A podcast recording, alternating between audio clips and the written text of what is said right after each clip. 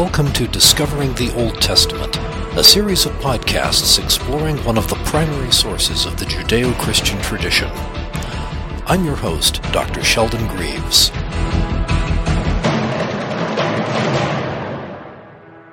Welcome to part 24 of Discovering the Old Testament.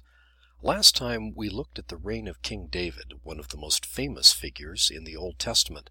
However, before we press on, it seemed to me that this would be a good time to discuss the institution of kingship across the larger region of the ancient Near East in order to help us gain some context for our later discussions when we touch on specific kings, Israelite and otherwise. The institution of kingship in the Near East goes way, way back, but it will probably surprise most of our listeners to learn that it was not the default means of governing complex agrarian societies. The earliest truly complex civilization that we have record of in this region was the Sumerian civilization, which began somewhere around 3000 BCE and lasted for about a thousand years. This was a non-Semitic civilization with its own unique language family. I say unique because figuring out exactly where ancient Sumerian uh, fits into the linguistic evolutionary tree has proven to be problematic. It's quite unlike any other languages in the area, but for all that, it did provide a cuneiform writing system that was adopted and adapted by later peoples who displaced or absorbed the Sumerians later. By 2000 BCE, the Sumerian civilization was essentially dead. The language continued as a language of scholarship, religious liturgy, and magic for some time thereafter, much the way Latin continued after the fall of Rome. But to return to our discussion of kingship, Sumerian society consisted of city states, and those city states were governed by city assemblies and councils, much like those found uh, much later in ancient Greece. The office of king was a contingent option, a means of bypassing the slower decision making processes when quick, decisive action was needed. The king was designated temporarily by the council for the duration of the emergency. When the crisis was over, the king went back to doing whatever he had been doing before. In this sense, it was a lot like the early Roman office of dictator. However, allegedly temporary kings discovered how to prolong a crisis or move from one crisis to another smoothly enough that they and their supporters could enjoy virtually unlimited power as long as they lived, and thus died the Sumerian experiment in democracy. The Sumerians were supplanted by the Semitic Akkadians, for whom the office of king was already part of their social structure, and it is this basic paradigm that drives the prevailing royal ideologies in Mesopotamia, Syro-Palestine, and Asia Minor. Now, ancient Egypt had their own version of kingship, of course, very close to that of their northern neighbors, with a few exceptions. For one thing, Egypt's pharaohs were considered to be gods consistently, not merely very tight with the gods, as the Mesopotamian model held, although, to be fair, there are instances where we find god kings among them as well. Also, the idea that the eternal life of the Pharaoh would bring about eternal life for the rest of Egypt, and related ideas are unique to Egypt, so we won't say much about Egyptian kingship here. However, we should note that Israel did structure their royal and palace administration on the Egyptian model, even if they didn't use the same royal ideology. The Northern model, as I'm going to call the kingship ideologies that inform our discussion of this podcast, naturally did assume divine backing. There was the clear notion that the king ruled at the pleasure of the primary god of the national or civic pantheon. When one king defeated another in battle, it was generally viewed as the victory of one king's god over the other king's god, but the responsibilities of a king went well beyond kicking his neighbors around in an endless game of my God can beat up your God. As a beginning to enumerating those responsibilities, I'd like to quote at length from the epilogue of the Code of Hammurabi, which was set forth by this great Babylonian king sometime during his reign between 1792 and 1750 BCE. Laws of justice which Hammurabi, the wise king, established. A righteous law and pious statute did he teach the land. Hammurabi, the protecting king, am I. I have not withdrawn myself from the men whom Bel gave to me, the rule over whom Marduk gave to me. I expounded all great difficulties, I made the light shine upon them. With the mighty weapons which Zamama and Ishtar entrusted me, with the keen vision with which Ea endowed me, with the wisdom that Marduk gave me, I have uprooted the enemy in north and south, subdued the earth, brought prosperity to the land, guaranteed security to the inhabitants in their homes, a disturber was not permitted. The great gods have called me. I am the salvation bearing shepherd, whose staff is straight, the good shadow that is spread over my city. On my breast I cherish the inhabitants of the land of Sumer and Akkad. In my shelter I have let them repose in peace. In my deep wisdom I have enclosed them. That the strong might not injure the weak, in order to protect the widows and orphans, I have in Babylon, in order to bespeak justice in the land, to settle all disputes, and heal all injuries, set up these, my precious words, written upon my memorial stone, before the image of me, as King of Righteousness. What we see here is a pretty good summary of what was expected of the king. The law code from which this epilogue comes was a seminal accomplishment in the development of jurisprudence. The stated objectives are to establish and preserve order and economic prosperity in the land. We see some familiar notions, such as justice for the orphan and the widow, along with the idea that the king is a shepherd who brings salvation to his people. In Akkadian, there is a word for this kind of general cosmic balance Mesharum, which is roughly akin to the better known Egyptian concept of Ma'at. Both words are sometimes inadequately rendered as justice, but their meaning is much broader. We get closer uh, if we add notions of truth and order to the definition, and closer still with ideas of fertility, prosperity, and general well-being. Both Mesharum and Ma'at are the gifts of the gods to the king when he ascends the throne, and his charge is to realize that ideal throughout the kingdom. There is another royal inscription that touches on these points that I would like to share with you. It is shorter and somewhat entertaining just for the sheer level of egotism it contains. This was written for King Kilamua, who reigned over the kingdom of Samal located near the modern city of Aleppo, Syria, sometime in the early first millennium BCE. I am Kilamua, the son of King Haya. King Gabar reigned over Samal, but achieved nothing. Then came Bama, and he achieved nothing. My own father, Haya, did nothing with his reign. My brother, Shail, also did nothing. It was I, Kilamua, who managed to do what none of my ancestors had. My father's kingdom was beset by powerful predatory kings, all holding out their hands demanding to be fed. But I raged amongst them like a fire, burning their beards and consuming their outstretched hands. Only the Danunian kings overmastered me, and I had to call on the king of Assyria to assist me.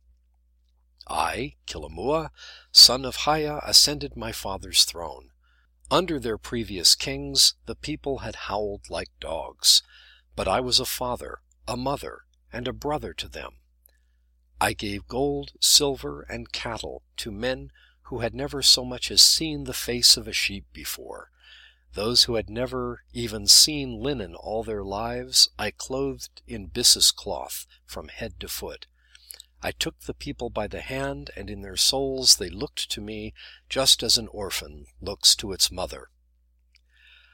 Now, exactly how an orphan looks to its mother and remains an orphan is something that King Kilamua doesn't make clear, but we see in his inscription an example of the prerogative of kings from time immemorial, that of expansive self-aggrandizement.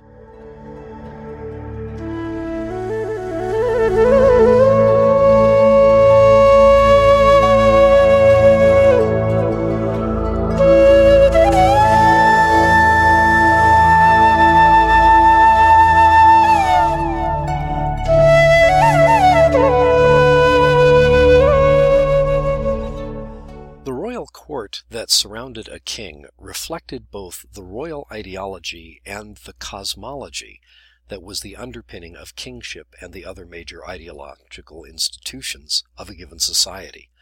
Oh, now, what do we mean by that? The realm of the polytheistic gods runs on magic, which is to say, an all pervading, indifferent power that anyone with the right knowledge can access, be they human or divine.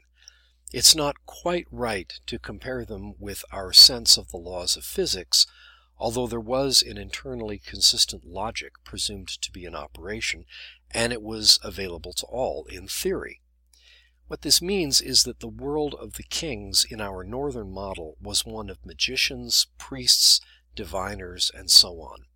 They formed their cliques, their factions, and there were the inevitable squabbles, as each jockeyed for power and influence in the royal court, using their purported magical ability or superior knowledge gained through divination to make their case. No king could ignore these issues, whether they actually believed in them or not. By contrast, the best counterexample to the polytheistic royal ideology would be the various throne theophanies we see in the Israelite prophets. These visions of the heavenly court are, of course, modeled on their earthly Israelite counterparts, idealized appropriately. The best of these is the uh, is the one in Isaiah chapter 6. There's another extensive throne theophany in Ezekiel, but it's well, kind of like Isaiah on acid there are traces in different parts of the Bible of a divine council, but it's clear that God is the only being that matters. He, and nothing else, is the reason things happen, or not. The only courtier we ever hear about, ironically, uh, is Satan when he presents himself before the throne of God in the book of Job. Nearly all of the messengers and angels that accompany God or that God sends down to do his work don't even have names. That doesn't mean that based on the heavenly model that Israelite kings did not have courtiers. They did, and lots of them. There were even, later on, court prophets that were more like partisan pundits that served similar functions, uh, similar to diviners and pundits elsewhere in other times. The place of magic and divination especially marks a stark contrast between the Israelite kings and their neighbors. It is true that Israelites had means of inquiring of God. A prophet or prophets could take up that task, or, like Nathan the court prophet in David's reign, he might just show up one day with an oracle. The closest thing to an oracular ritual that we hear of in the Israelite court was the Urim and Thummim, which were apparently two stones kept in a pouch in the breastplate of the high priest. By reaching into the pouch and drawing one of the stones at random, one received a yes-no answer to an inquiry. Clearly, there was no desire to replicate the huge, complex institutions of divination found in other royal courts, and for that matter, most forms of divination were actually forbidden in ancient Israel. Now, while the other kings had plenty of yes men, there were also instances where the daily divination rituals might signal a danger that the king could not ignore. No major undertaking, and many minor ones, had to have a favorable omen before starting. If the sheep livers didn't look the way they were supposed to, well, that could stop a project in its tracks. A good example of how omens could totally mess up your day was the institution of the Shar Puhi, or substitute king. In those rare instances when a really, really bad omen showed up, such as an eclipse, that signaled the impending death of the king that nothing could stop, the king would retire and some poor schlub was designated as the substitute king. The theory was that when the predicted disaster took place, the substitute would take one for the team and leave the real king untouched. Meanwhile, the real king would undergo a rigorous regimen of purification and repentance on the theory that he had committed some sin so grave that only his death would suffice as punishment. Usually, a substitute king reigned no longer than 100 days. If nothing had happened by that point, it was assumed that the king was in the clear. However, in one famous instance, a gardener was appointed as the Sharpuhi, but while he was on the throne, the real king died. The gardener apparently remained on the throne as king, for real. Diviners in other kingdoms could also serve as yes men to the king. The truth of the matter was that the literature of divination was so vast, with so many schools of thought and so many exceptions to so many rules, that if the king really, really needed a favorable omen, chances are that a compliant diviner could wrangle one. Or, provided there were enough sheep or goats, he could keep asking until he got a favorable reply. Or he might motivate his diviners to be more creative about their interpretations. Finally, the king could just ignore the omens and press ahead with whatever he wanted to do. Rank hath its privileges. But as we saw last time in the case of King David, the prophet Nathan was able to accuse David openly of adultery and murder to David's face and make the charges stick. But I think this had as much to do with the character of David as it did with Nathan's moral authority and the theocratic nature of the Israelite monarchy. One question about Israelite kings that remains a huge matter for debate is whether they thought of themselves as divine. There are a number of instances in the Old Testament where Israelite kings are described as though they were divine, the notion that the Davidic covenant was an unconditional assurance of a perpetual dynasty under God's protection suggests a belief in divine kings, as do other passages that ascribe divine power to kings. On the other hand, if that were the case, it's a pretty safe bet that the prophetic critics of the royal court would have vigorously contested the idea that the king was divine, and we see none of that in their otherwise unsparing assessments of royal faults. One suggested solution is that the Israelites held that the office of kingship was divine, but the kings themselves were not. The question remains a matter of controversy. The Israelite royal ideology held that even though Israel had a human king, the true king of Israel was God, and always would be God. This created problems when the conventional expectation of God's protection clashed with events in which Israel did not enjoy the kind of protection she was looking for. The later monarchy during the time of the prophet Isaiah and the Assyrian crisis was perhaps the best example of this terrible ambiguity. When Isaiah insisted that the otherwise irresistible Assyrian army was no match for God, and that trust in him alone would save Judah where military and political prowess could not, one can't help but sympathize with the kings who were responsible for dealing with the very tangible threats they faced, or understand their skepticism of prophetic instructions to do nothing except trust in God. Perhaps these dilemmas, the sharp prophetic critique, and other factors gifted Israel over the years with the ability to see kingship in general with a slightly jaundiced eye. And this, I suspect, has been to their overall advantage.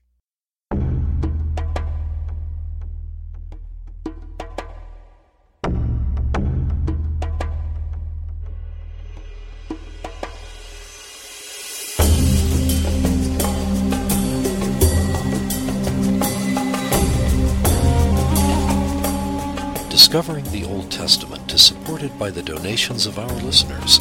To make a donation, visit our website at lafkospress.com. That's L-A-F-K-O-S press.com. Discovering the Old Testament is a production of Lafkos Press of San Jose, California. Join us again next time as we continue our journey through the mysterious and exotic world of the Old Testament.